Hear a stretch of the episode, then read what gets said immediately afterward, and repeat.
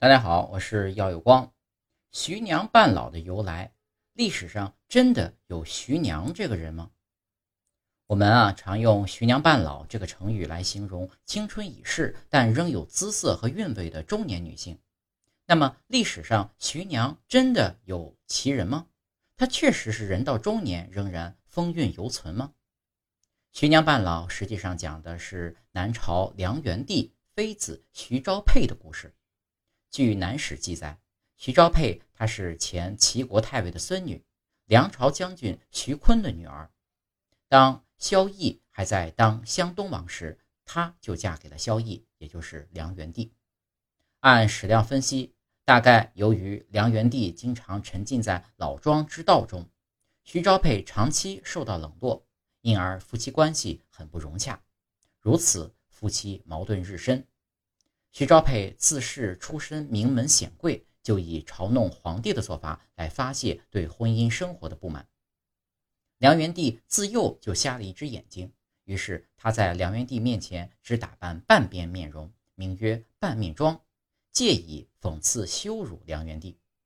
此外，徐昭佩还时常在萧绎的诗酒茶宴中买醉，每次宴后都醉醺醺的不成体统，甚至还呕吐在梁元帝的龙袍上。萧绎虽在人前表现得宽宏大量，但内心越发厌恶他，于是更加疏远他，不让他参加诗酒茶宴。徐昭佩在婚姻生活不和谐、屡屡独守空房的情况下，也许也是出于对梁元帝冷落的报复，最终按耐不住内心的寂寞，就跟别人私通了。先是结识了荆州瑶光寺的一个风流道士智远，后来呢，又结识上朝中的美男子靳继江。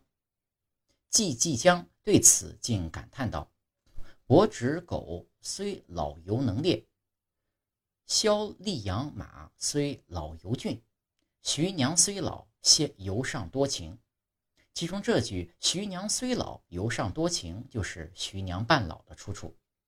后来啊，徐昭佩又邀请当时的一个叫贺辉的诗人到一个尼姑庵约会，在白脚枕上一唱一和。这些行为当然为皇帝所不容。最后，梁元帝的爱姬王氏生子后去世，便借口是徐昭佩因妒暗下毒手，逼他自杀。徐昭佩自知难免一死，只好投井自尽。萧绎余恨未消，又把他的尸体捞起来送还到娘家，声言是初妻。徐娘的风流生涯就这样以悲剧告终。这就是徐娘半老典故的由来。